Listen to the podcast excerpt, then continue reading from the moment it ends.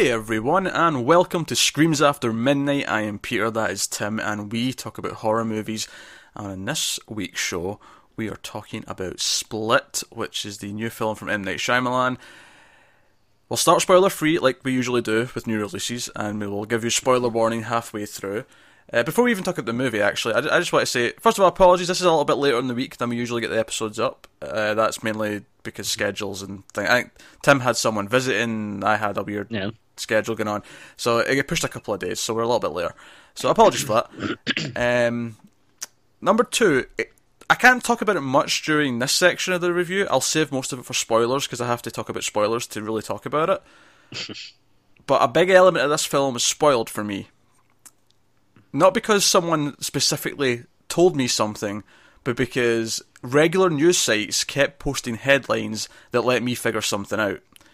And I saw it five days after release, and that was still not short enough to avoid having things spoiled by normal news sites. Not not you know assholes on Twitter, not assholes mm-hmm. on a message board, anything like that. News sites. what I find really annoying about that is I think people think if they don't like specifically say what it is that it's not like yeah you know gonna do any harm like you know just like sometimes just the headlines or the screenshots like that's all you need yeah it's and... context you, you see the image with the headline you like okay yeah. and it's what was worse with this one especially was like I'd see one article then I see another article and then when you put them together it was like all yeah. right, okay. I guess I've figured that out. But I'll talk about that properly in spoilers so I can actually talk about what they spoiled and so on. And there'll be a full on rant when we get there, I promise you that. um, and the other thing is, just before, I just obviously this is M. Night Shyamalan, and mm-hmm. this is a director who, of course, I really liked in the early part of his career. Sixth Sense, mm-hmm. Unbreakable, Signs, really good. Haven't seen The Village since it came out. I remember thinking it was fine at the time. Uh, it maybe hasn't aged well. Lady in the Water, not so good. Happening, trash. Mm-hmm. And mm-hmm. I've not seen Last Airbender or After Earth, but everything I hear is they are the worst of the worst. Yeah. We actually reviewed The Visit on this show. We did that in 2015, which was better than The Happening I liked it a little bit more than you did, but I didn't even like it that much. I thought it was okay. I thought the simplicity worked well, but the found footage and some of the elements were a bit off. And you hated it more than I did because you hated the characters, I think, more than anything.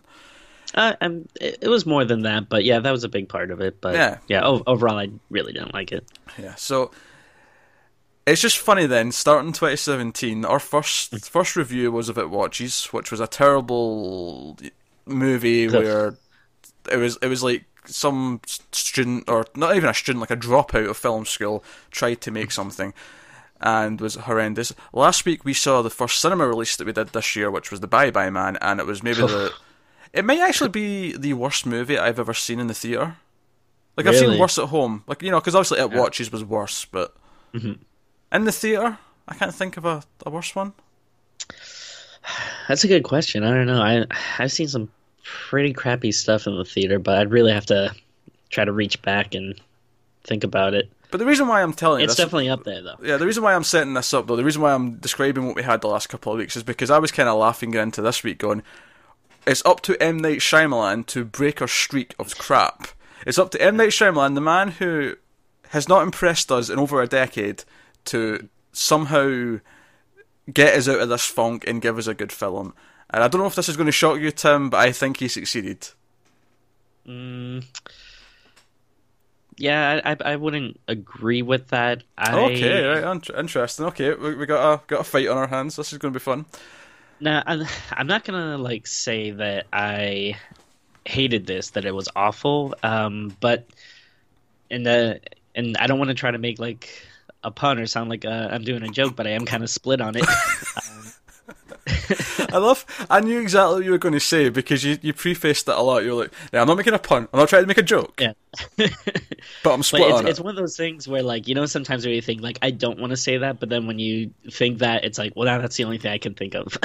but uh, yeah, I kind of like. I would say I liked about half of it and hated about the other half. It's kind of right down the middle for me. It is definitely a lot better than the visit and a lot better than the last two movies that we watched for sure without a doubt. Oh yeah, I think that's um, clear. I think I think Tim, even if you hated this movie, if you came in here and told me this was worse than or on par with the last two, I'd have told you you were a filthy liar. Get out.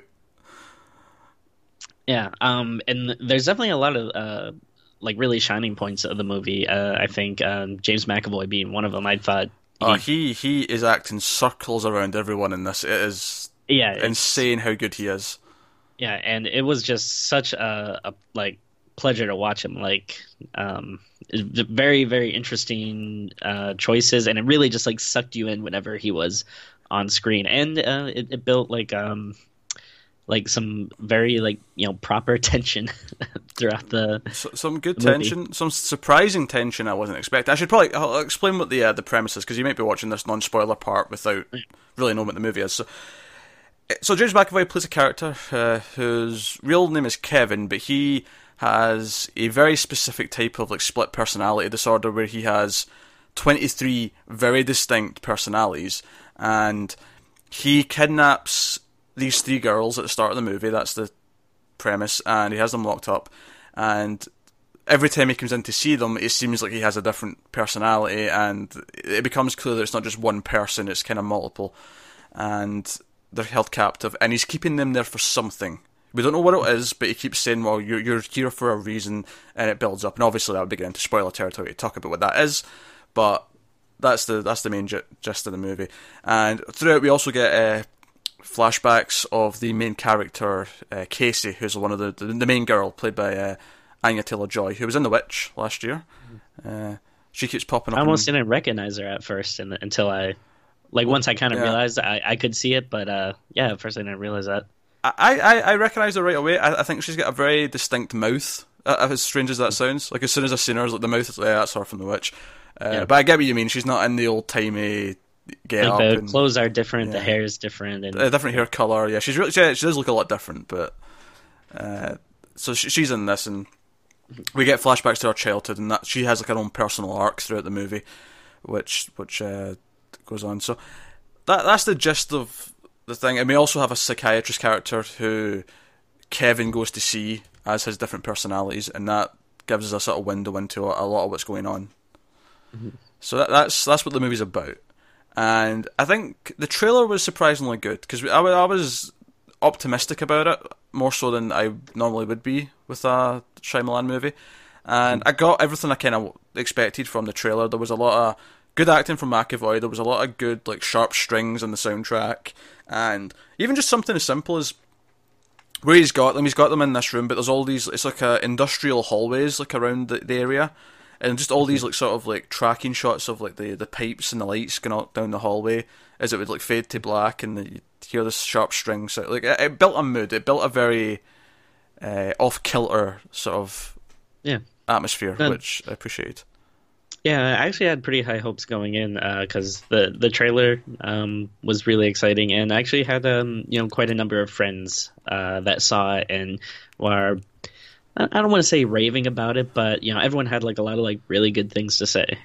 Yeah. Um, so, would you say that out of your group of friends, you were on the more negative side compared to them? Oh yeah, definitely. Okay, that's interesting. Yeah. Um, yeah, so I think McAvoy's great. I think it's actually mostly really well directed. It feels, and it, this is the this is the baffling thing to me Mm-hmm. Is that Shyamalan, his early films, I love the direction in those. I, I think if you go back mm and watch Sixth Sense, Unbreakable, you see a lot of really subtle, very deliberate camera movement. You see a lot of really stylistic things that really make it what it is. And I feel like some of that was back in this. I feel like I was seeing things where the camera was very deliberate. He was doing very specific mm things. He was keeping things out of frame, on you know where they needed to be. Uh, some gorgeous stuff in like silhouette when there's like some dark t- tunnels uh, later on in the movie when they're chasing you know people are running mm. from things and whatnot, and you get this really creepy, horrific kind of visuals. Looks really cool. Yeah. Uh, I I think like especially uh, there's some really good highlights with like um uh, McAvoy. Uh, I I feel like depending on you know who he was in the moment, like he might be lighted a certain way uh, to you know appear more menacing yeah, or like the, more innocent. And... Yeah, the direction assisted with the character yeah. changes along with his acting, which was obviously very on point. Mm. McAvoy is obviously the star of the film. He's I wouldn't say he steals it because he's meant to be the star anyway, but he really is. He does carry it uh, a lot of it himself. Uh, if I'm getting any criticisms, there's a couple of very minor things that I can't talk about till spoilers. But the big one I can talk about, my one main criticism that I would, uh, the psychiatrist character. Hmm. I think she was a pretty bad actress. Um, yeah, I mean, she wasn't great. Um, I, I, I, I didn't really have any like, you know, like noticeable reaction to her, like uh, as opposed to when we watched the Bye Bye Man, and I was like, oh, these people are awful. Yeah, like, no, no, that's fair. I, I think it's a combination of two things. I think part of it is that she very much is here's the woman who's going to give us all of the theory and exposition. You there know, was some like huge exposition Yeah, jumps. there, there- there was a scene in particular because she's a psychiatrist and she's got all these theories about the split personalities and how they're all distinct people and how oh one personality is allergic to something but the rest aren't even though it's the same body. And she gives this like uh, lecture over Skype and she drops all of this like info on us. And while a lot of it was relevant I almost feel like the movie would have worked even just a little bit better if we didn't get a lot of this. If it just let us think about it ourselves as we were watching it it would have played more. I think I think there was a couple of key points we still needed to get from her, but a lot of it felt like a bit too much. And then the other thing, and maybe you're going to call me crazy for this, she reminded me of someone else. okay, She reminded me of a, no, I wouldn't say a character, but of an actress in another film. okay, She reminded Uh. me of the mother in Birdemic. I don't know if it's maybe because the actress is from a similar part of the country and she's got the same accent or what. But do, do you remember the mother in Birdemic, the one who like the girl takes the the boy to go see her mum, and Uh, she's yeah. like, "Oh, and I was in this business for twelve years, but it's so nice that you finally got a boyfriend." And it was just everything she said reminded me of her, and it was so weird. I'm like, it's Yeah. not that she's as bad as her. It was just it was reminding me of her, and it was really drawing my attention. yeah. No, I, I get that. Again, it's like one of those little like worms that gets in your brain, Yeah. and it, you you can't get it out. It's kind of frustrating. Yeah. Um. She that- made some. We'll get it into more into um spoilers. Yeah. uh, spoilers, but I- she made some uh, moves that I- I- annoyed me. I feel like this will be more heavily spoiler side than it will be, you know, uh, Yeah. this video, just because the way the movie's set up, the way it's structured, the way it plays off, everything's mostly in the spoilers. But I will say, I did like the ending. I liked, and I can't say why without going into spoilers. I did like everything it did. I I thought uh, Casey's character, uh, Anya Taylor Joy's character, I thought her arc, uh, well, a little on the nose at times, was was a very dark and kind of satisfying arc. Uh, You know, you know when the place she gets to by the time our story ends, it. I enjoyed the story it told through that, and it was disturbing. It was dark. It fit the mood of the film, and regardless of the anything else, she did sort of have a completed story, which made the film feel like a whole. Which it will, will be more relevant when I get to spoilers and why why I think that's an important statement to make. Uh, I, I think her, the two girls that go with her, who obviously aren't as important because I've not mentioned them that much, they they're kind of fine. The, the acting's not as good as her as An- Anya Taylor Joy and or McAvoy, obviously, but I, I think they're fine for what they are. There's some weird decisions about splitting them away from her at one point, and they kind of feel like they vanish for a lot of the movie. Yeah, it, it almost seems kind of unnecessary. Yeah, I'm not sure Right. why that happened, um, but uh, otherwise, I, I thought it was I thought it was tense. McAvoy gives a great performance. As much as the psychiatrist stuff, I didn't like her. McAvoy in those scenes when she was with her, because there's hmm. a there's a scene where he's one personality, and she believes he's lying about what personality is, and she's trying to get him to admit that he's actually the other one. And Yeah. his eyes in this scene, as he was like debating whether or not he should like cave and tell the truth about who he is, and then when he finally shifts to the other character and like admits that he's being the other one, is perfect. It's, Yeah, it was so great. Like just the way that he was able to transform without like you know the camera shifting or him putting on like Yeah. a, a mask or something. It, it was great. It was it was mannerisms. It was the way his eyes looked. It was everything. It was It was great. The way it would smile or not smile, the, the way he'd shift between everything was great. I mean, I would say the movie is absolutely worth seeing just for his performance, uh, yeah. even if everything else fails for you.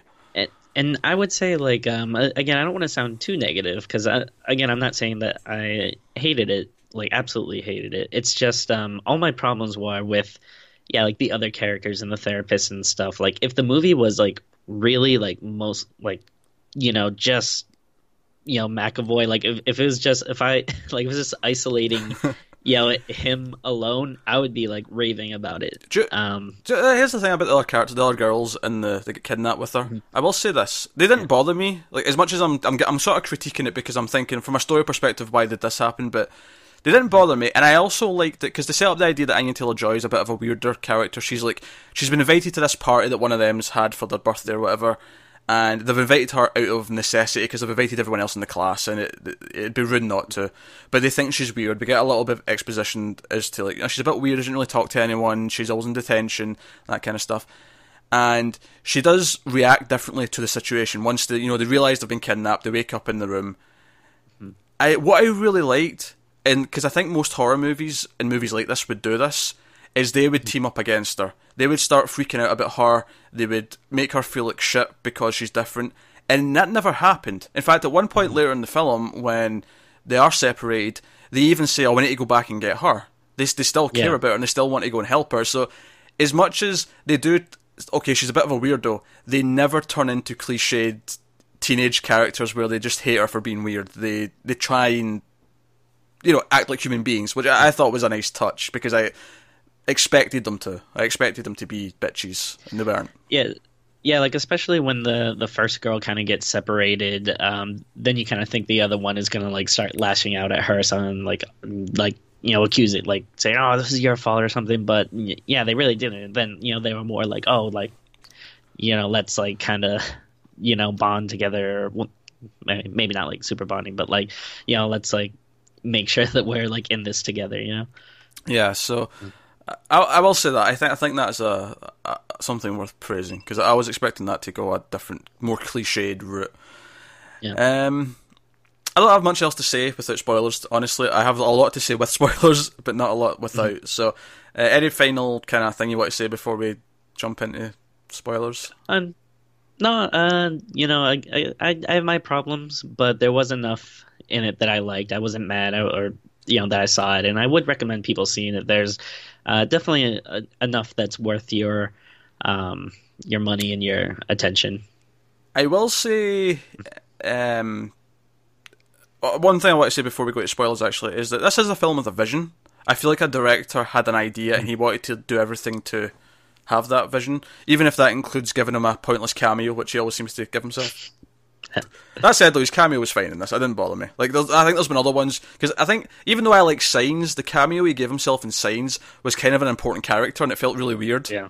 Whereas here it is just a one scene, couple of lines, and he's gone. Like, whatever. Yeah. It's not a big deal. He, he, can deliver a couple of lines without it feeling weird. Uh, but it does kind of take you out of the movie though, because you kind of chuckle and go, "That's Shyamalan." Yeah.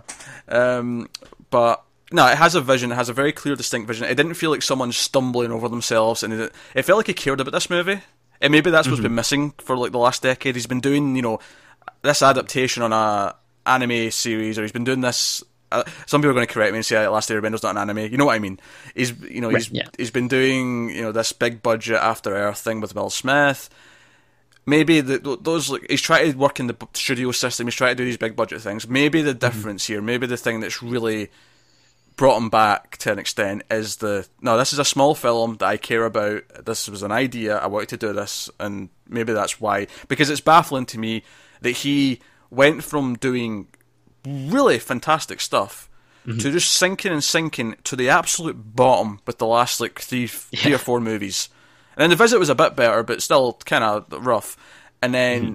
for me this is maybe not quite as excellent as his first three but it's not miles, you know, a million miles away from it anymore. It's like I'm kind of feeling like he's back, which is weird. I mean, I, I think at the you know uh, at the bare minimum, like you know, the the more stuff he does, like from this point on, it's gonna be, you, you know, like there was a time like after the happening where it's kind of like, oh man, a new M Night Shyamalan movie, you know. But now it's It's funny, I, yeah. I think it's a li- it's a little less now. It's like oh, uh, a new Well, M Night Shyamalan movie. This might be good. For the first four or five movies, obviously it was like around the fifth one where it started to really dip, but Yeah. there was a time in high school when I was excited by a new Shyamalan movie.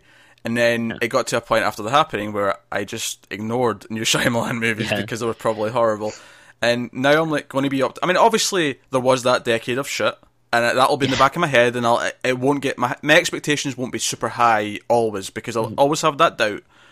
But at least next next time I'll be like, this might be good. Yeah. So- did you ever, did you ever end up seeing uh, Devil with like the the guys trapped in the elevator? Yeah, he didn't direct that, but I did see it. Yeah, he produced that. Oh, he just produced it. Yeah, he didn't direct that. Yeah. Oh, okay. All right, uh, my mistake. Um, yeah, I, I was just trying to think of like his other movies, like you, you mentioned at the the start. Um, and it's been a long time since I, I've gone back and watched them, and I think I would be kind of interested, like, to see how they hold up. Um, I think I think the first three definitely do. Uh, Yeah. But uh, some people debate uh, on Signs. Some people think Signs is the first one that was the, the dip. To me, I mean, I don't like it as much as the first two, but I still think it's a really solid movie. But hey, that's that's beauty of movies, subjective and all that. But let's get into some spoilers. all right, let's do it. As uh, Tim is stroking his cat, I think off screen. Yeah. She doesn't often uh, lay right here in front of the TV, but I think she wants attention. Ah, they get all that sometimes. All right, uh, full spoilers then from this point on for Split, and I'm going to warn you again because the first thing I'm going to talk about here is spoilers. Full spoilers for Split, including the ending and anything related. okay, so now I've s- give you a spoiler warning for Split. I also have to give you a spoiler warning for something else, and this itself is a spoiler for Split, which is why I made clear to really emphasise that full spoilers from that last sentence. So full spoilers for Split, but also full spoilers for Unbreakable. Here's where I get my rant, Tim, because I really want to complain Okay. about this. Before we actually talk about the implications of the movie, because most of what I have to say is positive, but I want to complain that this was spoiled for me. Feel feel free, rant, rant Because away. within 24 hours of goddamn release, websites had to start posting news stories. Even if they thought, oh, we're not being spoilery because we're not saying what it is or whatever. I saw one headline that said, James McAvoy on board for sequel to spoiler. I'm like, that's weird. Why, why, why would this? I mean, I guess it ruins the eight. I, I- you know, me at the time assuming it's a spoiler to split. I'm like, why would they? Why would they? I mean, obviously, it maybe spoils that he's alive at the end of the movie. Maybe that's Yeah. the spoiler, but like, it still felt weird. Like, why would you spoil that? Next day, Shyamalan's going to do Unbreakable 2 next. I'm like, alright, okay, fair enough. Alright. Day three. Uh, um, I, I was, there was another Unbreakable 2 coming next from Shyamalan. And then at the bottom, though, it's underneath the title, it said, Warning, this article contains spoilers for Split. I'm like, that's weird. Why would there be spoilers for Split in an article about Unbreakable 2? And then it was actually just yesterday. It was co- I didn't remember who posted the other ones, but this one yesterday was comicbook.com. I'm calling you out, you assholes. Post on Twitter, they posted a link to an article called Five Secret Sequels We'd Love to See. No mention of Split, right? And I'm Yeah. like, oh, five, what's that about? That sounds interesting. Because it just says five Yeah. secret sequels. And the image was of, like, uh, I think Fight Club. And I was like, oh, whatever, right? Uh, Maybe that's just one of the ones they want to see. That's fine. Click on it. And their auto-played video at the start starts with clips from Split. I I always pause that immediately. I don't want to watch their auto-played video, right? So that's not a big deal. But right away, I'm because some of them are just like sort of generic and they keep they keep coming up from all particles. Didn't think much of it. Scroll down, right? So now that secret sequels are a thing, I'm like, something's a secret sequel. the image underneath this sentence was of Split on one side and Unbreakable on the other. Uh, okay. And of course, as soon as I seen this, which was this was the, the nail in the coffin. This was where it just like, are you serious? Yeah. And then I immediately thought back to all those other, articles, and I'm like, wait a minute, those all now in retrospect they all make mm-hmm. sense. And then like several times last night, and even this morning, I saw more articles about Unbreakable Two happening. And I'm like, this is why they're all talking about it. Th- This is Yeah. and all I could think was, these assholes, all of them, every single website that had to post something. I mean, fair enough. Talk about Unbreakable 2 being announced, because I don't think that in and of itself is bad. You, you just say Unbreakable 2 has been planned, Shyamalan's doing it next, Yeah. fine. Right? But all these. McAvoy's on board for spoiler. And Yeah. uh, this article contains spoilers for Split, and then that secret sequels list bullshit that was obvious. And then the funny thing is, I went back up to the top, see that autoplayed video? I let it play for the 1st mm. 10 seconds to see what it did. Mm-hmm. And do you know what it started with? Well, now that it's been four days, we're not going to get too spoilery, but we, we will say that Split is a secret sequel to another movie. Four days. Yeah, four or five days, whatever. I think it was five. Mm. And I was just like, that's a huge spoiler. That like Yeah. from context, from everything else on the internet that I'm not even looking for. It. It's just headlines. I didn't click in any of these other articles because it said there's spoilers for this in this article for Split. So obviously I'm not going to click on it. It's just Yeah. none of you could hold back. None of you could do it. You you had to all jump on this because it was an exciting thing to talk about, like a bunch of assholes. And because of that, I had this ruined for me. And this was especially painful because I love Unbreakable. Unbreakable is my favourite Shyamalan film. I think it's a goddamn mm-hmm. masterpiece. I love it to death. And Yep. I knew before I seen this, assuming that I was right, because there was a small chance I was wrong. Maybe I jumped to conclusions, kind of thing, before I'd seen it. I didn't feel mm-hmm. like it, but you know, there was always a chance. Yeah. And I thought, when this happens in this movie, I would have been so excited. But now I'm just going to be like, oh, here it is. Here's the, the moment. And the moment, that the, the first thing that happens that links it is a bit of music. You hear some music from Unbreakable come in. I would have lost my shit had I not known about this when it came in because I recognised that the first few piano notes. I'm like, that sounds like hmm. Unbreakable, and then it properly kicked into the theme.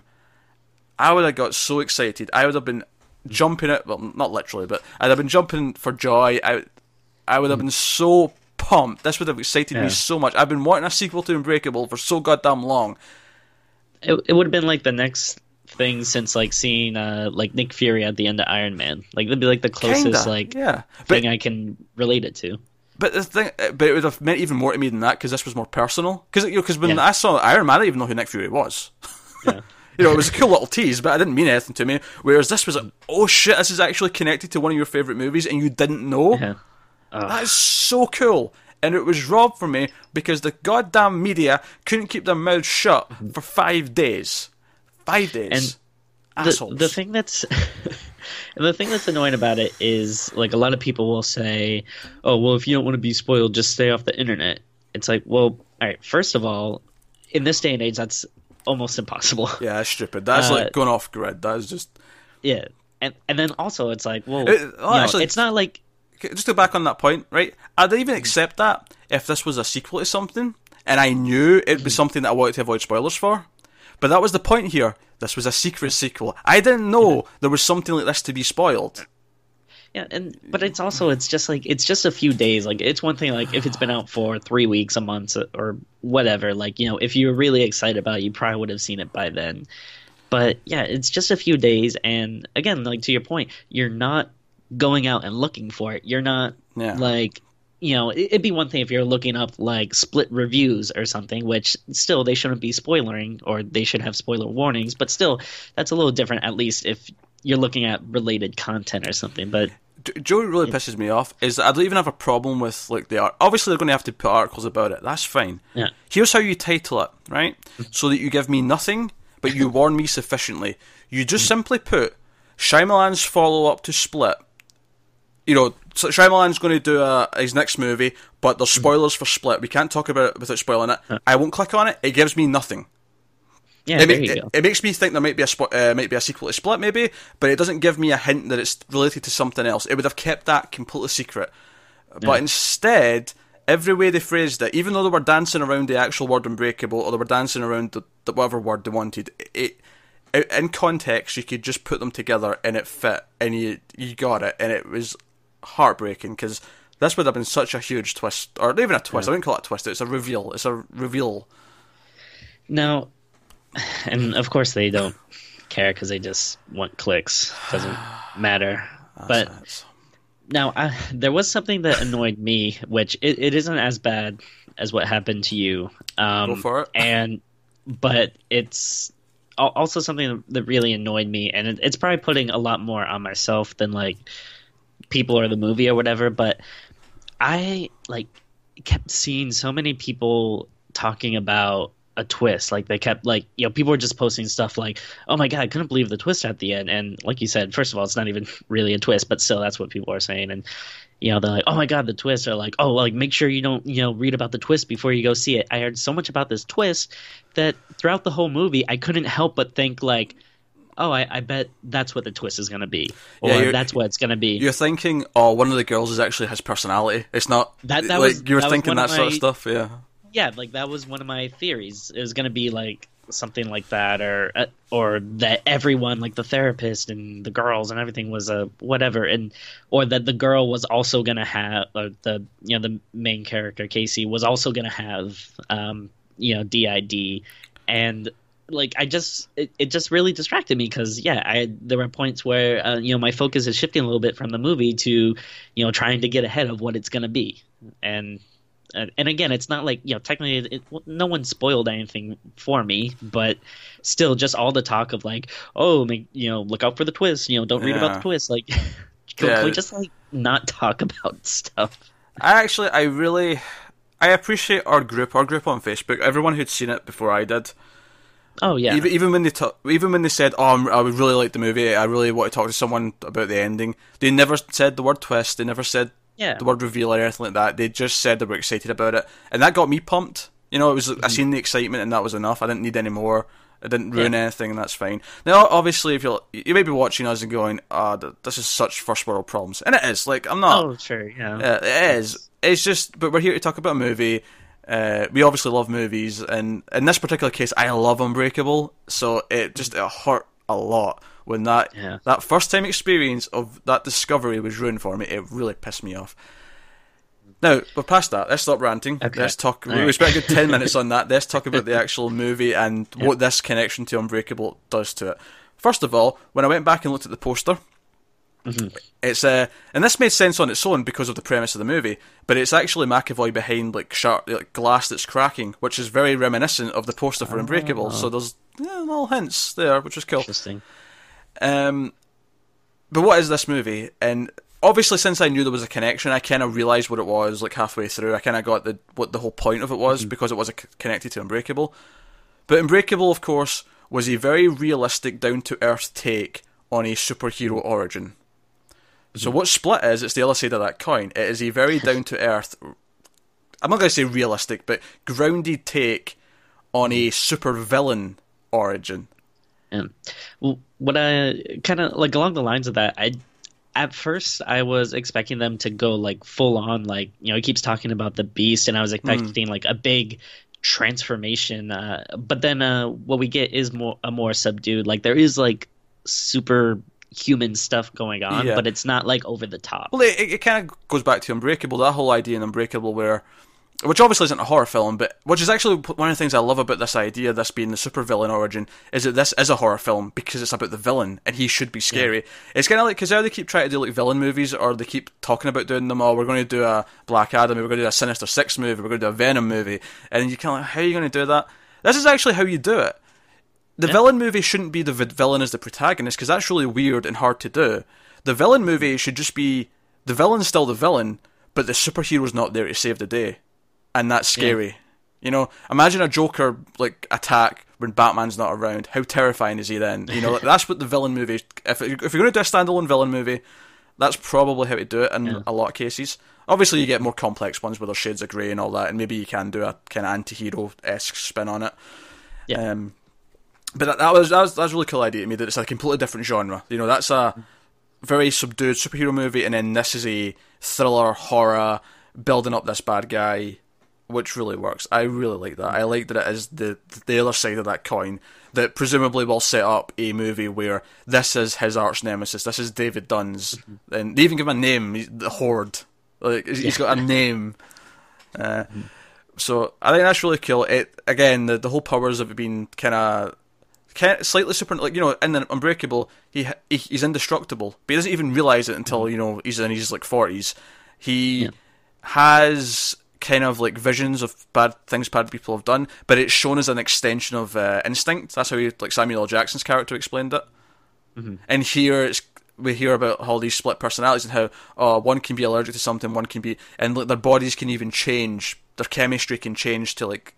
So the idea that this monster, uh, that it is essentially the twenty fourth personality that it becomes at the end, Mm-hmm. like becomes indestructible, kind of like Unbreakable. Uh, he's not called Unbreakable, but you know what I mean. Bruce Willis, Yeah. uh, David Dunn's David Dunn from Unbreakable. That that idea that he's the polar opposite is really cool, and it's I really like what they've done here in setting this up. And there's a lot of other cool little ties I want to talk about. But what what, what do you think of that that core? It's the supervillain origin, and that we'll we'll get that. Oh, uh, I definitely en- enjoyed it. Uh, I, again, like I said, he was easy, easily the easily the you know most like entertaining and interesting part of the movie. Um, like you mentioned earlier, that scene where the therapist is giving the you know talk at that convention via Skype. Um, it it, it seemed a little like kind of hammy to me. Yeah. You know when she's talking about it, like, oh, I think this might be like the next stage of like you know human That- that like was evolution. Because that, that was essentially the scene from Unbreakable where Samuel L. Jackson says, "Oh, what what if like your instinct is actually more accurate than you know? What if your instinct is actually an extra ability and it's more?" It was essentially that kind of thing, and because he says all all these fantastical powers that people have in comic books, you know, your your X-ray vision, your flight, and all the rest. What if it's all just based on something as simple as instinct? And this felt like that. This movie's version of that but it was just clunkier and it felt a little bit more like she was just giving us all this exposition. But the great thing is, is that even if I think a lot of the movie works, and I think the biggest compliment I can give it is that if you take away the unbreakable stuff at the end that connects it, it still works on its own as a movie about this crazy guy who oh, abducts sure, yeah. three girls. And she has her own arc, and we'll talk about that. Uh, don't worry, we'll, we'll get to that after we've done all this unbreakable related stuff because it's obviously the big exciting thing to talk about. I, I think it works on its own. So I think, but even if it didn't to an extent, even if the only thing you liked was McAvoy, you should still kind of be excited for him being the villain in the next Unbreakable because oh, certainly, yeah. so I mean, and, and that set, extent it also works. So Mm-hmm. that's that's pretty cool. Uh, yeah. Also, uh, Kevin McAvoy's character, his whole thing, not not Kevin himself, because we, we actually do get to meet Kevin as his his own personality at one point in the mm-hmm. movie, but the the whole thing with the monster and the the way he thinks, what he hates, his victims, the the ones he wants to feed on, because he actually eats the, the two of the girls, the the other two. Mm. He wants to feed on people who have never had to suffer. It's like people who have mm-hmm. been coddled and are like have never really had to go through any sort of trauma or things once he sees as uh, people who should be eradicated. Which I, I like that a because it's a very supervillain sort of motive. Oh, you've not suffered like I have, therefore I'm going to make you all suffer. I like that, but I also like that it makes him the perfect antagonist for David Dunn because David Dunn can't suffer because he physically is incapable of it. Oh yeah. He's unbreakable, you know. So the idea that he is the embodiment of everything he doesn't like is actually kind of a, again, cool. and Uh, I- you know, yin and yang.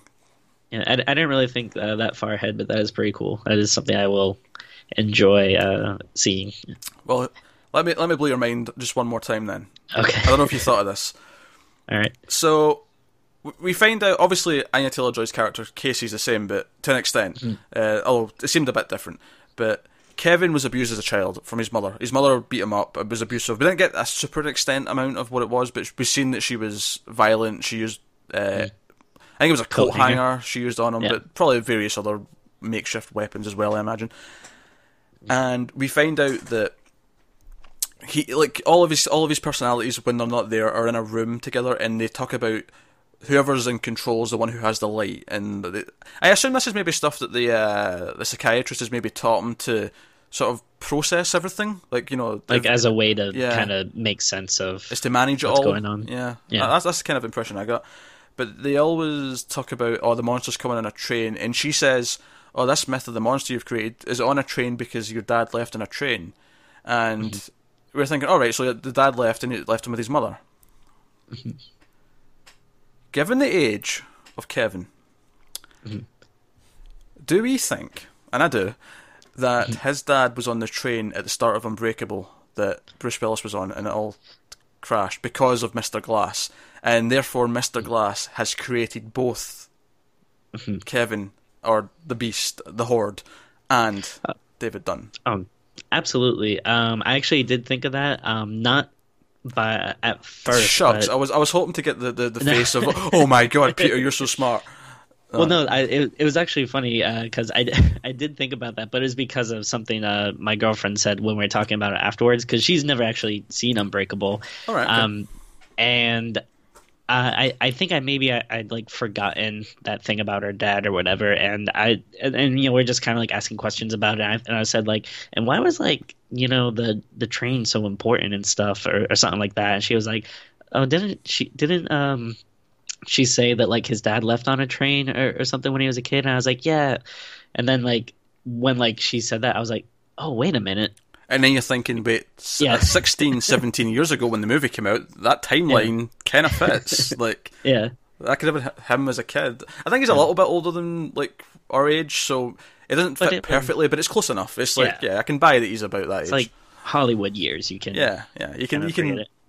Mush it a little bit because it gave so much importance to this. Like the train is where you know he went to sort of as whatever character he was at the time. I can't remember which personality. I think I think he was probably Dennis, which is the the main one that we kept. You know, who kidnapped the girls and stuff, and the OCD guy. Yeah.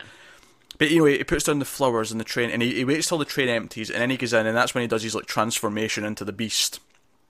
no uh, the one it's it's not a huge complaint but like a, a minor complaint is that i did have like a lot of questions not necessarily like you know super impactful or anything but um one thing i, I wasn't really too sure about is like could it seemed like he had never been the beast before that it was like coming out on this like special occasion but i don't know did they ever really explain like why or how it kind of like all of a sudden came? Because what i kept thinking throughout the movie is that he was gonna like sacrifice these girls to like unleash the beast or something like that but no it's, it's just like all of a Um, sudden you know Well, yeah, there's, there's the, I, I can I, I can sort of piece it together. So, the psychiatrist said that there was an incident because typically Dennis and Patricia, who was the female sort of personality, those were the two sort of crazier ones, and then to an extent the kid uh, Hedwig, uh, who was the nine-year-old personality. Those those were those were typically shut away because they were sort of more dangerous, and the reason why they came out and they, they and Barry, who was the character who was keeping them in check, he was the, the personality that was kind of the artsy one who designed dresses. He was typically in control before this, but it went that changed because there was an incident at work where a couple of teenage girls came up and like grabbed the, his hand as a it's kind of like a prank where they and Yeah. put the, put his hands up their shirt, just kind of like a sort of high school thing. Uh, It's m- kinda most weird. most guys would probably like, well, that was a freebie today. Uh, but he of course Yeah. has like all these issues and stuff, and it sets him off a little bit, and it that that kind of let these personalities come to the forefront, and they started arranging all this. So I, th- I think it's like the the trauma of that. Presumably, he's never had like a proper sexual experience that's you know been with consent and stuff. Uh, no, I don't. I don't necessarily think it was ever implied that his mother did anything like that to him, but Yeah. it's the So- sense, you know. Yeah, I mean, I mean, I definitely get that. I just, it just seemed like kind of strange to me that it's like, I don't know, they they has all these personalities, and and and don't get me wrong, I do like the idea of even among these personalities, there's like this unknown like monster personality that has yet to Yeah. surface. Like that that is a cool idea, um, but I don't know. I guess I would have liked maybe just a little bit more like clarification, like um, y- you know, even if it was like even like if they said something like, "Oh, you know," if they alluded to like you have to go back to the, you know, place of the incident to unleash this thing, or you know, just Yeah. something like I don't know. I, I think. Um, obviously, the train has importance because we assume that was. Well, we noticed his father was involved, but we assume it's the train and he died. It wasn't just that he left; he died on the train. Which is is cool because again, Mister Glass created this whole like he maybe didn't have this condition until this happened. This is what caused it. Yeah. and it's similar because uh, it's funny because trauma is also what caused Mr. Glass to kind of create himself. You know, like it was Yeah. the constant trouble in his childhood that was caused caused that, and that's a big thing. Even Casey's character, it was trauma in her childhood that made her the way she is, and we'll talk about her character in a bit. Don't worry. Um, But all, this stuff's so fascinating. But the, the the whole thing with the monster, and she's saying, "Oh, it's not actually real." You know, when the psychiatrist is talking to him, she's like, "the the beast, it doesn't exist. It's just this myth that all your personalities have created." And I was like, "Yeah, but surely he could just create a new one. Like, surely it can become a new personality. Like, he's he's made these other twenty three. Like, why not have twenty fourth? Yeah. Like." And that's essentially what happens when he transforms. That's the first time it becomes, and it's almost like he's built up the myth himself of all these things that it can be and that it can climb on walls. And we see that at one point, of course. And And the the other thing that kind of bugged me about it is, at some point, like after uh, this all happened, I don't know if it was like the news reporter or someone. Uh, I and correct me if I'm wrong, but I, I think someone mentioned something about how the beast was like a collection of all these animals at the zoo, or like, like I don't, something along I don't those lines. think I don't think they specifically said it's a collection of all the animals at the zoo. I think they said it's not unlike the beasts that are at the zoo or something like that. I don't think it was specifically they were a collection. I, again, I could be wrong. I might like I. And I actually do want to see this movie again because, especially like knowing like what you know, just to Yeah, yeah. There's a lot kind of of pick up on stuff. But even But even the I- fact because obviously it, it turns out at the end that his his base where he's working because they keep mentioning his job and how he's finally found a job that lets him like deal with his problems while he's at work. And it's like, oh, where does he work? And you assume that it's maybe to do with this place that he's got the girls because it's very industrial. It seems like it's underground somewhere, and it turns out that it's actually underneath the zoo in Philadelphia. That that's where it is.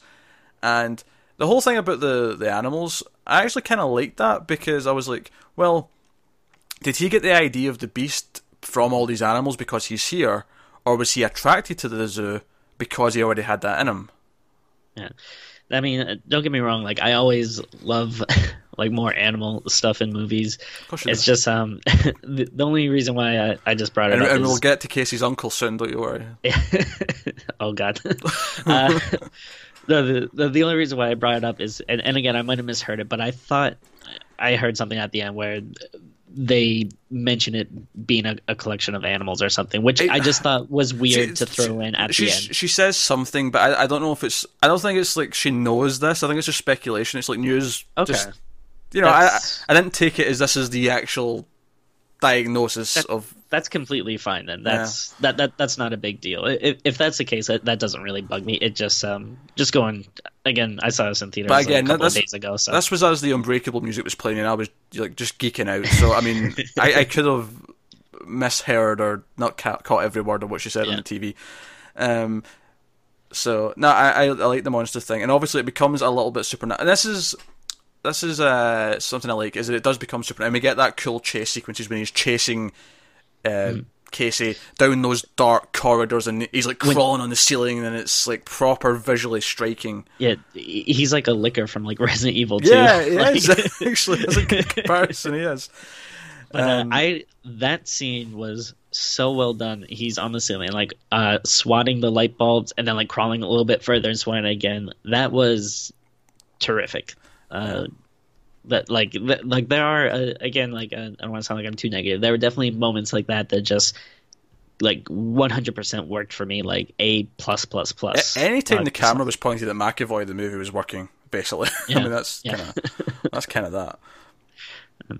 And um, yeah, and another thing I, I guess I kind of thought was weird at the time, but looking back on it now, um, you know, uh, it actually does kind of work. Is like um, when uh, Patricia is like uh, James McAvoy as Patricia is like making him sandwiches, and like she's like, Oh god, yeah, that the- scene was really good. Yeah, I like yeah, this. but. But like, uh, it's- weird. She's giving him like all these like facts about like lions and tigers, which sounds really weird. But now looking back on it with the context of like the beast, the zoo, and stuff, Do you know, I didn't even think of that. Uh, you just brought that on. Like, oh yeah, that's right. That's why she knows all this. It's Yeah, they and work at the- the zoo. I didn't even think of that. I was just, I just, I took that as her being quirky. Like this is her thing. She has all Yeah, these I- facts. Uh, Well, yeah, like she she gave off kind of like almost like a like a strict school teacher kind of vibe or something. So it'd be like she would know stuff like that. because but- the, the two girls, like uh, Casey and the, the the other girl, are like what try to like sort of talk without talking because because she's, she's uh, Patricia, you know, McAvoy's got his back turned, and they're trying to like form a plan. And at, at one point, he slams the knife down, and it turns out it's because he's cut the sandwich crooked. Which, by the way, Yeah. if you want to show someone is really crazy, this is what you do. you have them cut the sandwich vertically because all I can think no he's definitely crazy because normal people don't cut vertically they cut horizontally or triangles they don't they don't do this Yeah. straight down the middle line this is ridiculous Yeah, that is strange. all right I want to sticking with uh, McAvoy's character for a little bit I, I do want to address a little bit of controversy with the Okay. movie uh, there there is like some people have called for a boycott and stuff, and people are upset of the portrayal of the mentally ill uh, in this movie. And I, I want to talk about this a little bit. I, I tend to try and avoid these really sticky issues because I don't Yeah. want to come down on a side and like alienate people who have opinions on it. Uh, although if you've made it this far into the review, you, you're probably not that offended by the movie, but. Mm. I, I do because it was on my mind because people I'd heard people say it and I was like thinking about it as I was watching. it. Is this offensive? Is this you know playing with things that it shouldn't and then giving this this bad view of mm. and kind of part of my opinion before I saw it is kind of the same after I've seen it, which is I don't think any one movie is really that bad. Like it doesn't. I don't think mm. this movie on its own is to blame for anything. I don't think. I do think there is a a blanket problem where movies and TV have painted mentally ill people as dangerous, and that is, and I think that's something that is a problem, and it. We should have move away from that. I don't think one movie on its own is guilty of that specifically. If that makes sense, I mm-hmm. think because so many do it, it's a problem. Mm-hmm. But because I mean, even hell, even Shyamalan's last movie was mentally ill villains. Wait, The Visit. Oh, the visit. Yeah. Yeah, right, right, right. yeah. I blocked it out of my memory. We spoke about that like at the start of the video. um, so I, I do want to, I just wanted to address it. I do, I do want to say that I don't think one movie on its own is the problem itself. I think as a blanket, it is. The other defense I would have in this movie though is that while it kind of starts like it's about the mentally ill, it very very quickly becomes very fictitious and very clearly supernatural. Yeah, I, I don't So- think. Yeah, and I think I don't know, uh, you know, anyone with you know DID or whatever, and I- I'm sure it's like a Oh, I, I, you know very I don't know anyone with that. I, I've known people who are bipolar Right. and stuff like that. Stuff that's a bit more. I, at least I think it's more common. I imagine it is. yeah yeah. Well, I think uh, and again could be completely wrong here, so you know whatever. But I, I think there is even some like uh, debate, um, like as to whether like um, that it's like a, a proper disorder or something. I, I like like Well, that's I- even I- that's kind of even brought up in the movie because she, Yeah. the psychiatrist, is very much like, oh no, I think this is like almost a step into the supernatural because all the different personalities can do all these different things, and the other guy's Yeah. like, no, it's just a condition. They're patients. Shut up, women. Yeah. is basically his response to that.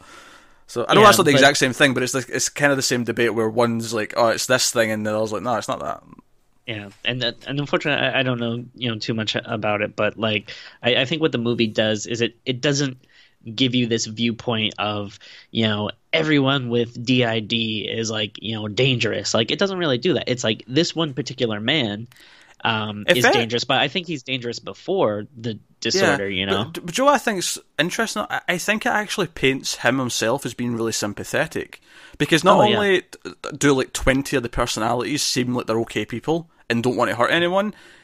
When we actually meet Kevin, because we obviously the psychiatrist like writes down as she's dying because Kevin kills her. I say Kevin, the beast or whatever kills her, and uh, she writes down say his name. It's Kevin and his full name. Uh, Kevin Wendell Crumb is the full thing, and Casey says it, and he turns back into Kevin, and he thinks it's 2014. So he's obviously the the personalities have taken control for about two years or so, and he's he's like, wait, did I do that? He's like, he, he immediately's like, look, shoot me, kill me. Like I've got a shotgun, kill me. Like he immediately is. He's really sympathetic. He seems terrified and mortified by what these other personalities are doing. So you do get a sense he's very sympathetic. The actual core person isn't a bad guy. Um, and I'm not going to say that completely, you know, nullifies any guilt that it might have, but I don't think it is actually. At least I don't think it intentionally try to demonize anything. I don't think it's. I think it's very clearly fictitious. It's very. This this is not real life. This is a. This this Yeah. guy becomes indestructible. He turns into a Terminator at the, at the end because of this disorder. So it's not. Now maybe that is like mixed in with everything else that paints mentally ill people as being dangerous. Is it a problem as a whole? I think it is. I don't think one is. it's, it's easy to forgive it though when you, the movie's good, which is kind of Yeah. the thing I guess here is the, the issue. But I just I wanted to point out that it's not ignored. I, I, I, I it was in my mind as I was watching it. How is this treating this? And Yeah, like uh, I, I guess it's probably not really in our place to say much or, or have any type of judgment for it. If it offends you, it offends you, and that's like definitely in your right. Uh, But, yeah, and I- um, and I can't even super argue against you and say "No, you shouldn't be Yeah. offended.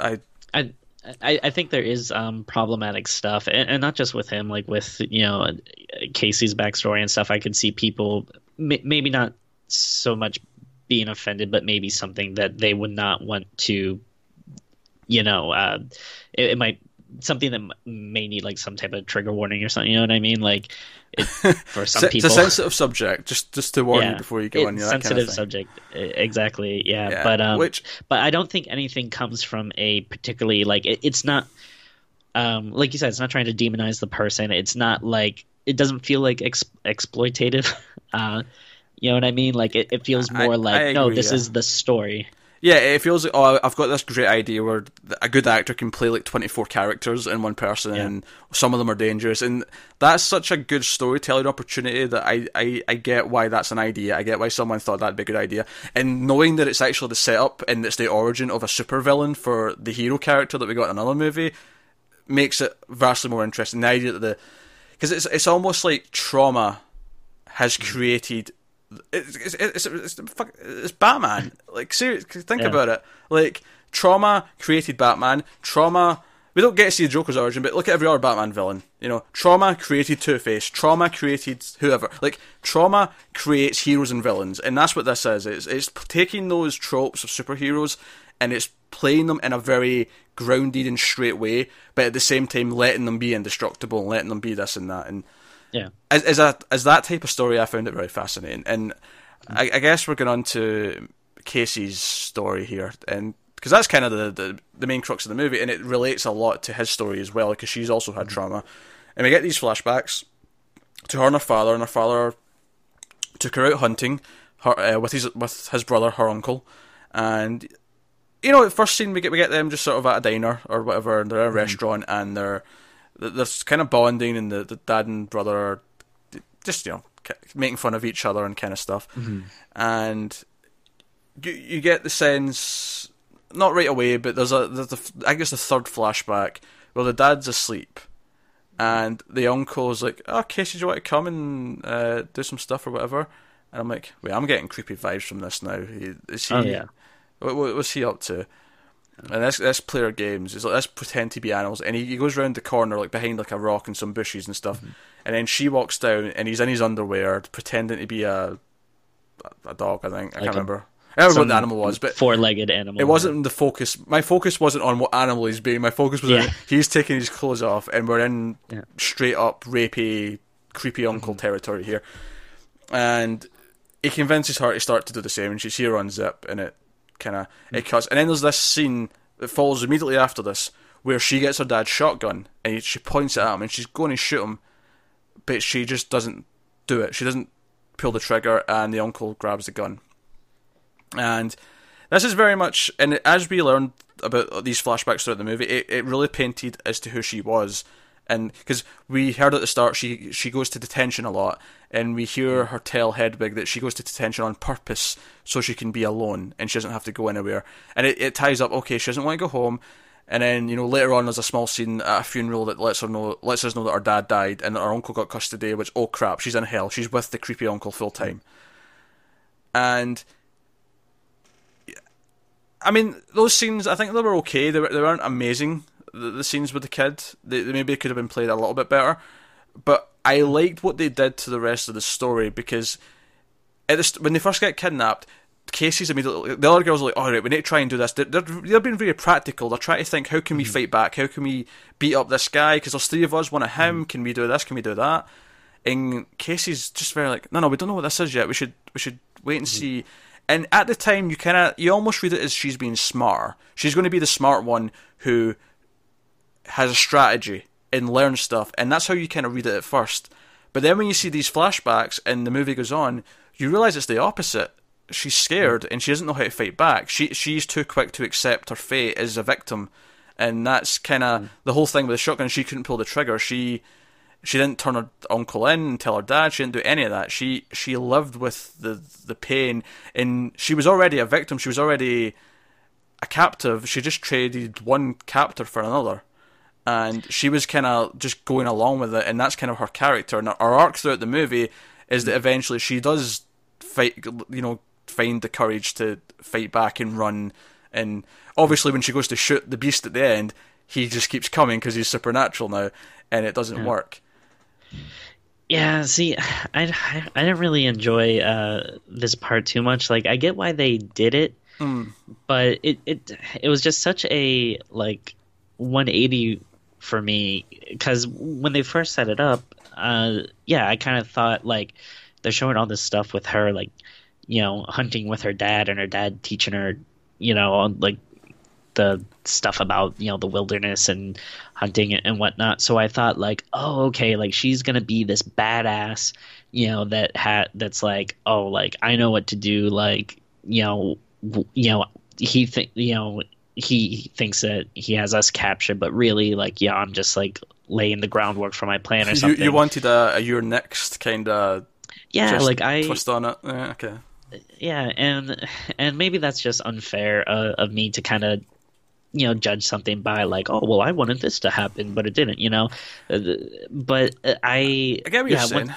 I get what you're saying I I think for me because it relates so well to Kevin's story and the the idea that because if if she didn't stand up eventually to her her captor and didn't break out of her own prison that she would eventually maybe become a villain herself one day she would go down a route similar to his and so her, her you know actually fighting back at the end is the sort of the arc. And at the end of the movie, when the, the, the police find her and they they bring her out, and the, the, the policewoman comes up to the car that she's sitting in and says, "Oh, okay, that's your uncle here. He can come and get you."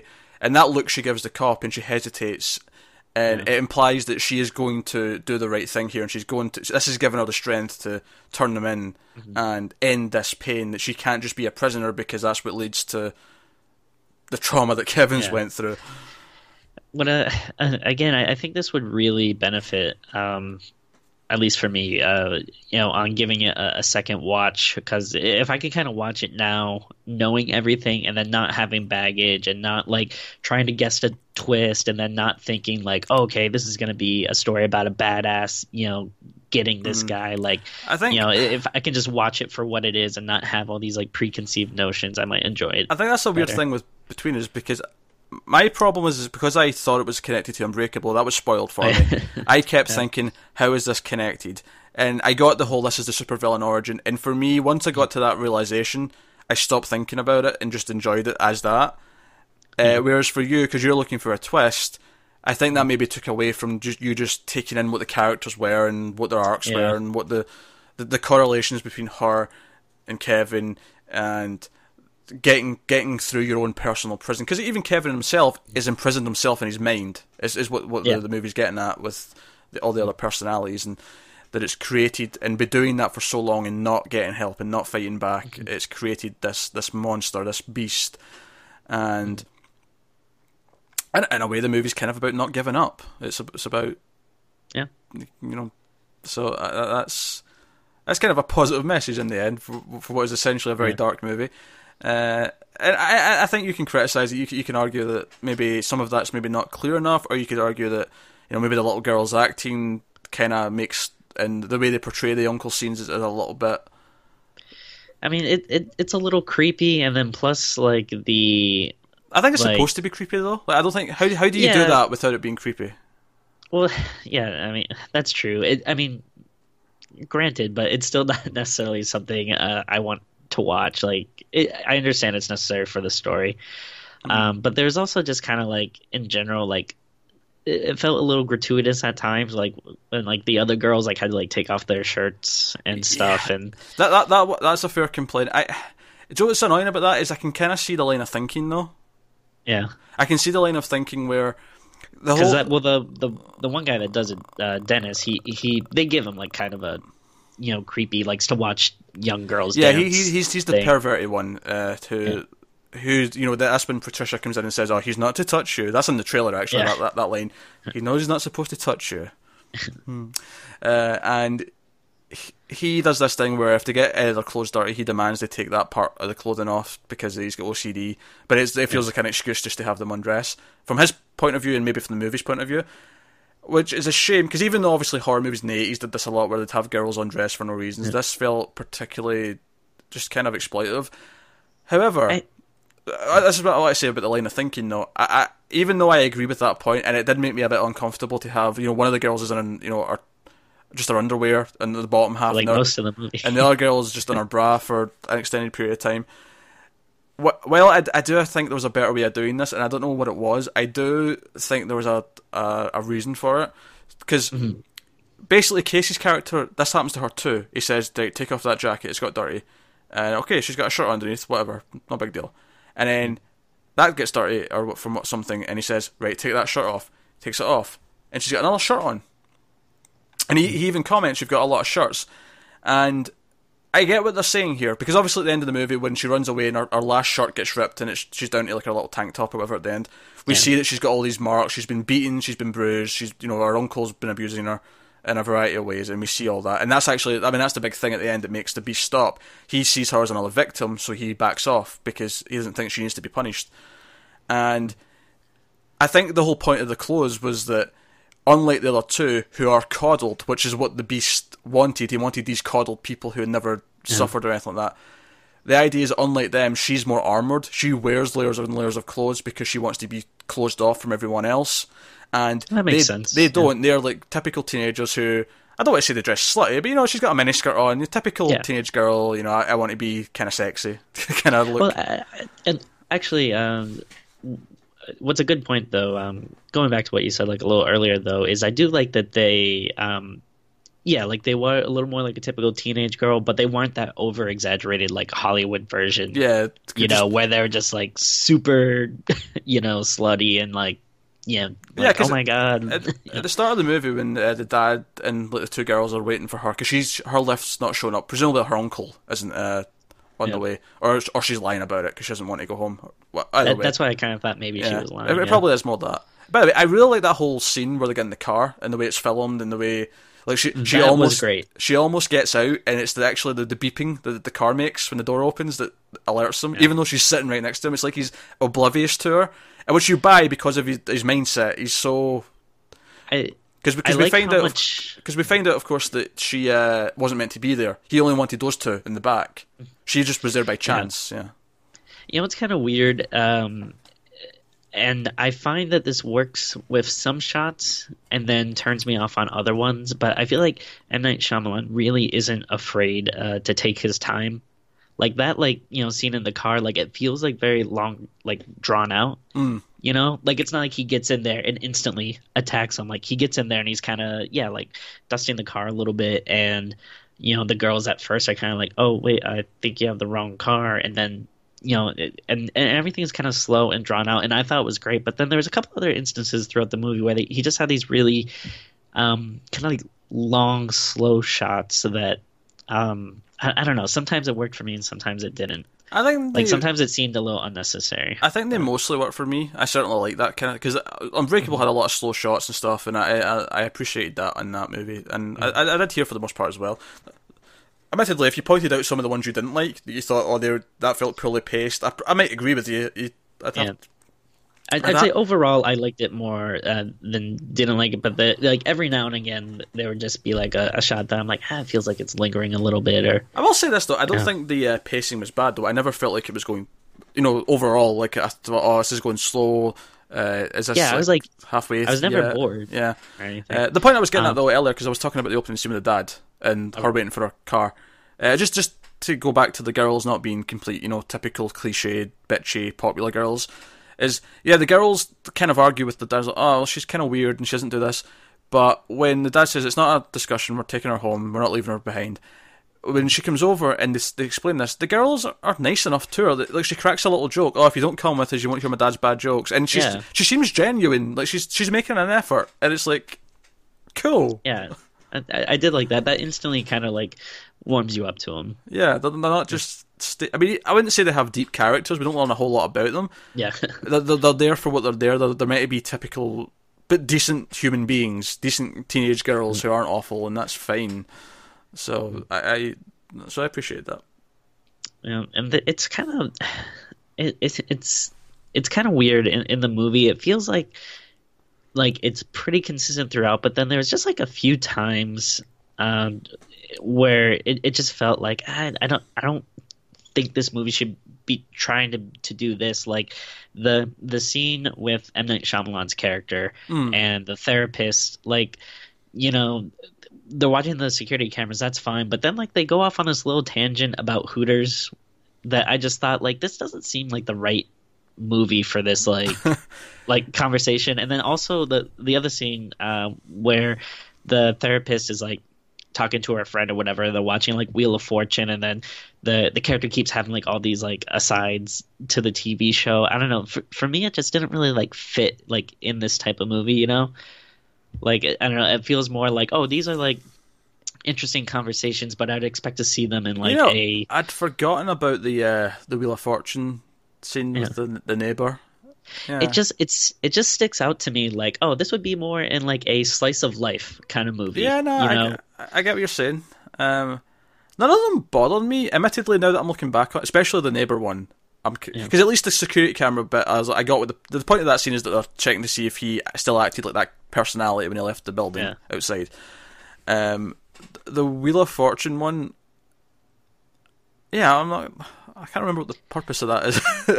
Is- it's like I think it was um it was a little bit of a exposition dump. Like I think she was like you know her neighbor was like, "How do you deal with those crazy people?" And she's like, "Oh, they're not crazy. They they are like this and this yeah, and this." it was, it was kinda- to let us know uh, the psychiatrist a little bit more, which which is fine. I, I think, yeah, it was kind of a weird set. It was like almost like a quirky, I don't know, like almost Wes Anderson slash David Lynch kind Yeah, of little insert of just this. Oh, this neighbor's cookie, and she likes to buy things she sees on TV. yeah.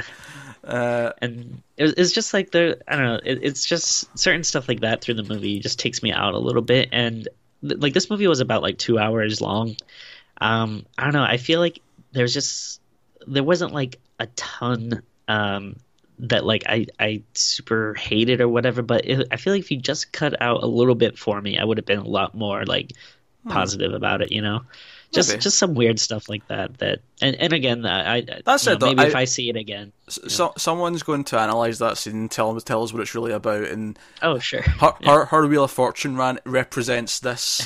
Um, maybe well, I, I'm going to try to do it actually. Right, so maybe the, the the implication is that the Wheel of Fortune is like Kevin's personalities. And It's like every time he spins Okay. the wheel. That's interesting. I don't know. I'm, just, I'm, like I'm reaching. I'm reaching here, but I'm just. I can I can see that though. No, that's that's not bad. Uh, I, thought- I thought I'd give it a go. Um, oh, what, what, what we got left? Uh, we thought, oh, the Casey. Yeah, um, Yeah. I do. Um, I did like the. Um, well, all right. Well, two things I want to talk about is uh, the therapist towards the end. Um, one positive, one negative. Uh, the- um, So she comes to his place. She comes to where he works. yeah, Yeah. and because it she's worried one- because that's what I just mentioned the plot point that why she she keeps even interacting with him is because one of his personalities when the three main ones that we keep seeing aren't like paying attention is trying to message for help so it's like some of his personalities are trying to fight to save the girls which is a really cool idea in Which- of itself Yeah, I liked that. Um, but yeah, this is just one of those like annoying like horror movie moments when you want to kind of scream at the character. Uh, but it was just such a like like well, why did you not like? You're going to this person's house who presumably you probably think is a, a danger to himself or others and he's saying like such like creepy stuff about the beast and like you don't call the police or get any backup or let this anyone know what This you're is the thing. I, I on the way there, I. I I see what you're saying, right? I see what you're saying, but at the same time, I don't think she's maybe elevated to that level of threat yet, right? However, what what I did really like, um, I've got a complaint here as well, but what I did really like is that when she goes in and talks to him, and it becomes clear throughout the conversation that, oh crap, he is dangerous, right? You can see her realize it mid scene, and then she really wisely and really smartly goes, Well, I think we should talk about this more in a session tomorrow. And she's getting her ass out of there. And I'm like, Yeah. This is smart. She's realized that this is actually dangerous. She's leaving, and she can go and get help and ha- bring back the the fo- you know police force, whatever, uh, or even Yeah. just other people, like people to back her up, so that she's got some muscle. And th- then she puts like the the, the the the handkerchief in the in the door like stub. I, to be honest, I wasn't really sure what that was trying to do. Like, I didn't know if that was trying to like, If well, if, at first I thought it was it was to make it quiet, so that if you shut the door, it wouldn't make as much of a yeah, a noise, but then I wasn't sure. I think it was to so she would hear him. It would make it less of a noise, though. I don't know. It's weird. yeah. I Like, I, like I don't know if it was like, oh, so he can't lock the door, but then it's like, well, wait, is she trying to get back in, or is she trying to keep him in, or something, or I, I, I don't yeah. know. But then, then she goes snooping, and she says she used to go to the bathroom, and oh, she's going to go snooping. And this is when I thought, this is mm. dumb. Go get. I thought you were talking your way out of the building so you could leave and get help. Yeah. Because I thought you were realizing, even if you didn't necessarily think, oh, he's got girls kidnapped here, you can go and get help because you think he's a danger. You, it's too dangerous to be here on your own because he's, you know, he's a he's a guy. You're an old woman. You, you, Yeah, he'll win the fight. Basically, is what I'm saying. And she she opens one of the doors and sees the girl, and of course Dennis has to intervene and uh, uh, leads to her leads to death. Yeah. And th- that that's right before he, he goes out to the uh, the train station to do his old transformation. And I loved all I loved all the, the beast stuff. I loved all the transformation. Uh, I thought it was super creepy, especially the way that when he first transformed, we never seen his uh, eyes. It just kept like below his nose, kind of framing, until the right at the end after that cool hallway shot of him breaking all the lights and crawling on the ceiling. yeah. And then so yeah, that my my positive uh, point was going to be even though like I was a little bit like screaming at her like no don't do that. You're so stupid. Uh i did en- enjoy like their final like confrontation. I thought that was like really well done. And just like you know seeing him like you know uh, I, I think he, he climbs up a little bit when he when he first gets to her. And then um yeah like he kind of like sees back and it's all like veiny and then he he like grabs her and is crushing her and then uh and then she's the one that like stabs him with the knife right or is that casey later Uh, no, it's her. It's her because it's the Okay, knife yeah. breaks. Yeah. Yeah, and then that that was just like really cool. That's like when you like you're already like, oh crap, like he he's something else now. But then Well, that's just kind of like This wasn't the same scene though, because he leaves her on the floor. She's not dead yet, and he goes and transforms, and then he comes back, Right, and that's right, when he he grabs her. Yeah. yeah, yeah. That's what I'm saying. Like, yeah, I didn't I didn't like that first scene of her like going to there had that kind of usual horror movie problem. But then I did like that ending between them when they when yeah, he arrives. He's just cr- he's just crushing her with his arms, and she tries to stab him with his knife, and it just shatters, and it's like, oh See. crap, he's, he's Yeah. he- oh dear, things have just gotten real, and he he eats, he starts eating the other two girls. You know, uh, Casey finds them being eaten, and that's when we get the cool like sort of almost. Uh, it's actually it is kind of an empowering thing for her in a way, even though she kind of fails, and that's the only part of the message that's kind of weird. Is that as much as I'm saying she builds up and she gets the courage to do this, and she does fight back, it doesn't work, and that kind of that makes the message a little bit weird. But then she, it, it, it's implied at the end to me at least that the look she gives the, the police officer that she is going to turn him in and be like, no, no, he he's doing this to me. I can talk about this now. I don't have to be trapped anymore. Uh, if I can fight out of that, then I can fight out of this. So her, her the, the shotgun not working on him does kind of weird the message up a little bit, but I, I still think it's there. Um, let's talk about the actual ending though, because we've talked about what it means to be connected to Unbreakable. I just want to mention how so we, we get all this stuff with her, and her story finishes, and you can almost cut it to black on her looking at the cop. Like you could almost Yeah. just cut to black and roll credits, and that's the ending, and it would have worked. But it cut. We get these shots going up these stairs, and this piano theme, and I was like, that sounds kind of like Unbreakable. And it's when it gets up to him at the top, it properly kicks in the Unbreakable theme, and it's when he's talking to his different personalities in the two mirrors, which I love because this is a callback to Unbreakable. I don't know if you remember, but every time It's we were every time we were introduced to Samuel L. Jackson's character in Unbreakable, who turned out to be the villain, Mr. Glass at the end, Mm-hmm.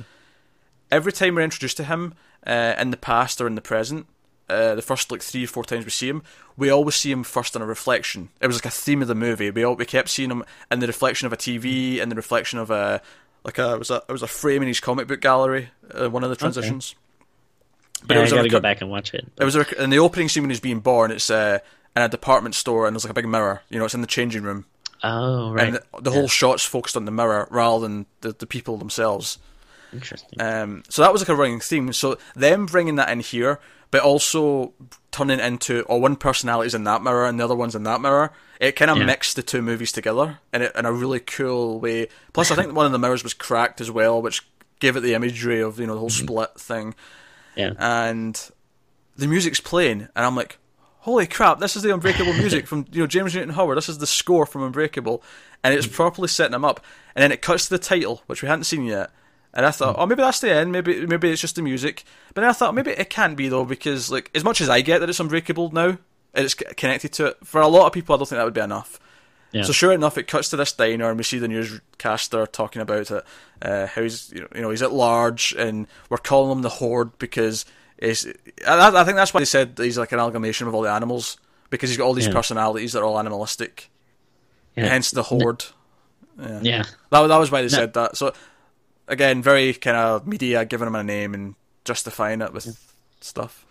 No, I think this is when it clicked in for me because uh, I'm I'm a really big fan of Unbreakable as well, but it's been a long time since Hmm. I've seen it. I I didn't uh, recognize the score, but that is really cool. I um, again, it'll be fun to go back and, and rewatch that now. But that's, that's what I, I was think- saying. If I if I hadn't had this spoiled, the moment Yeah. it would have like sent me going was those the music. If yeah, I'd heard it in a because I listen to that soundtrack a lot. It's one of my favorite scores.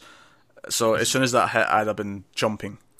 yeah, I, I think when it kind of hit for me is um yeah during the newscaster I think they mentioned something about it being in Philadelphia, Hmm. and then uh and for some reason that kind of like started to trickle into my brain a little bit and then i think like she says like you know we haven't seen something this bad since and then i and that's when i was kind of like oh wait a minute is this gonna be like th- that's when it kind of started kicking up and then Yeah. yeah. just seeing the little bit of like bruce willis kind of appear out you're like oh, okay okay And the, and the, camera, like you know, it does that cool thing where you know it's going to reveal something because it slowly comes down from the TV and it starts going through the diner and all. The, and I was, Yeah. I, I, I kept looking for the bald head. I was like, I bet he's here. Bruce Willis is in this diner somewhere, and it goes goes up so it's on the TV and it sort of spins round, and it's these two women talking about, oh, this is kind of like that guy like 15 years ago. What was he called?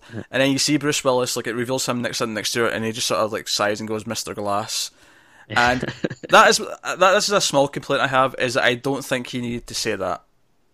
I feel like this dialogue was on the nose. I feel like I I feel like um had he not said anything, had they just left. Like, so, oh mm-hmm. yeah, this reminds me of that, that, that train guy like like 15 years ago. Had they just left, mm. and then we see just Bruce Willis look up at the TV, and then cut to black, that would have been enough. Like, it's like, Yeah. okay, he knows there's a villain out there that he needs to deal with. Mm-hmm. Hype. Hype. David Dunn versus the Horde, and whatever they're going to call it.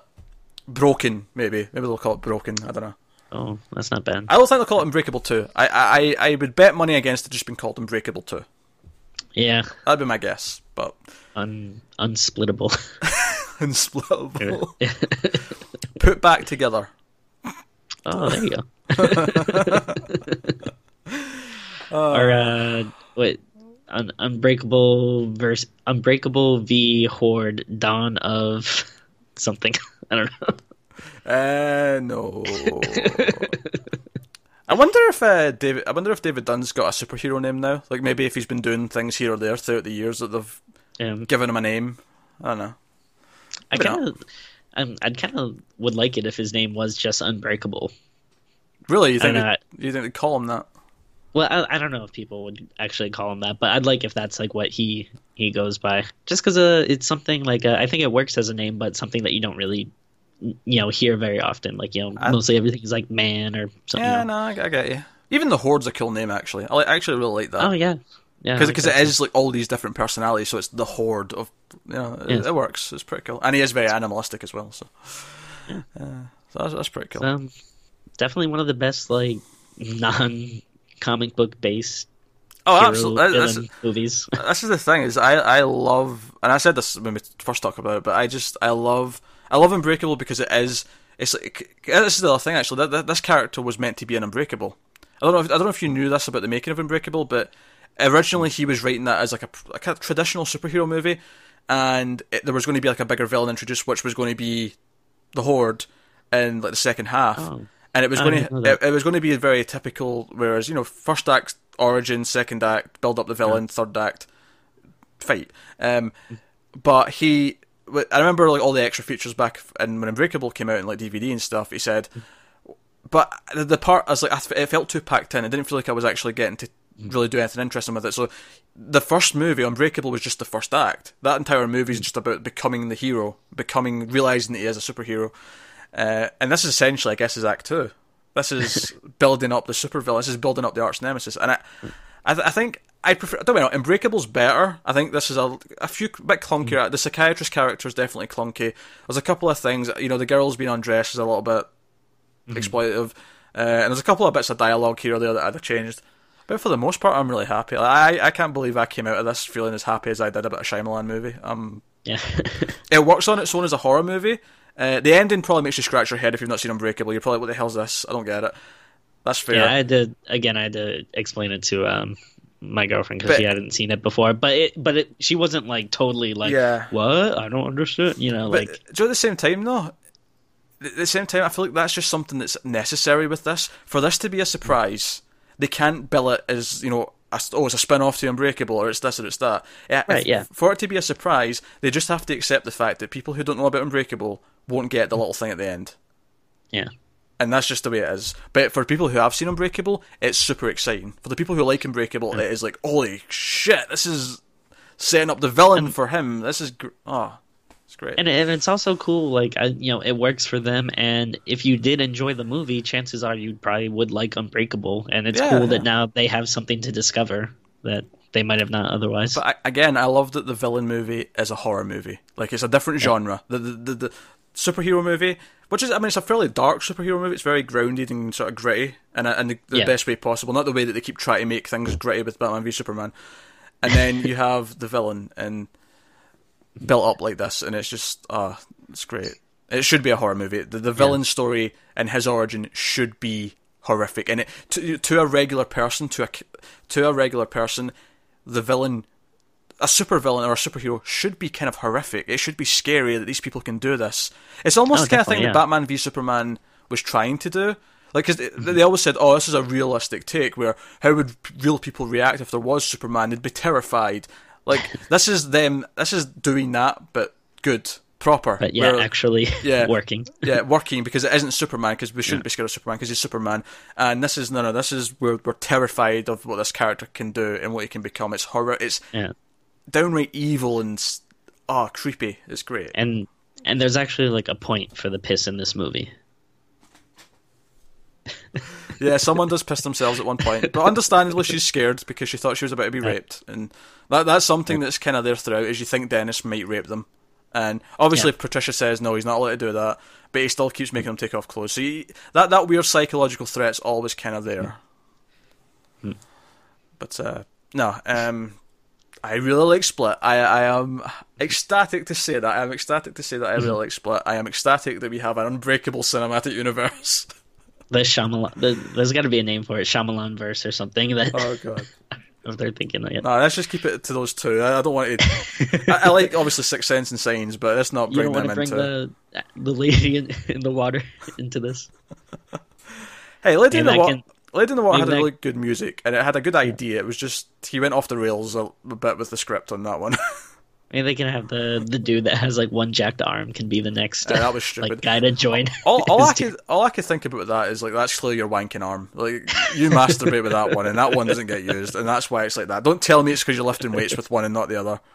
Oh yeah, Tim, you got to switch hands. It's it's important for your health. Hey, you you don't have to tell me. oh, I know. I mean, it's better if you can let someone else do it and you just relax. But if, if you do it yourself, switch hands. Good, good, good for you. All right, we this is actually one of the longest episodes we've ever done, especially just the two of us. So this is actually kind of impressive. Uh, and I thought this would be long because there's so much to talk about. Yeah. Um, so I, I recommend this. I, I think it's I think it works as a horror movie. I think it's, it's, it works as a thriller. I think McAvoy is fantastic, uh, switching between the personalities. I think uh, Anya Taylor Joy is very good in her role, And then, as a fan of Unbreakable, and what it does is the setting up the villain and how it completely reframes. Because the movie works without it, but it just gives it this new sort of like frame around it where it just works Yeah. in this second way as well. And as that, I also love it, and I love Unbreakable, so that works for me. So, um, again, Psychiatrist clunky. A couple of nitpicks here or there about dialogue and things, and the, the the sexualized stuff was a bit weird and out of place. Eight point five is what I'm. I'm going Oh, to. wow. I'm going to rock an eight point five with this one. I am enthusiastic about Split. Tim, what would you give it out of ten? Um, I'm I'm definitely gonna be uh, a lot lower. Uh, it's it's really hard because the stuff that I like is like a ten, you know. But uh, there's also just like a lot of the it, it was a lot of like little minor complaints, but they really added up and and took out of the movie for me. So I'm gonna give it a, a six point five, which maybe sounds a little harsh, but there but there was a lot that I, I still did really like and uh, and again I want to see it again so maybe you know maybe I have some time to think about it you know. I, I think a second viewing would work for you, but what I do like is that someone who's unsure about the movie, and for some maybe they don't care about spoilers, so they've wa- they've watched this whole mm-hmm. thing, they get like my really excited Yeah. to get your sort of more mute, lukewarm reception. Maybe mm-hmm. that sets them up for expectations that are in a reasonable Yeah. place, so that they're not overhyped from me or underhyped from you. Uh, so yeah That- I, would- I would still definitely recommend people like I wouldn't uh try to you know um, drive someone away from not seeing it because I think it is really interesting and does uh, a lot of stuff well. And at, at the very least the parts that didn't work um it, it was never anything that would make me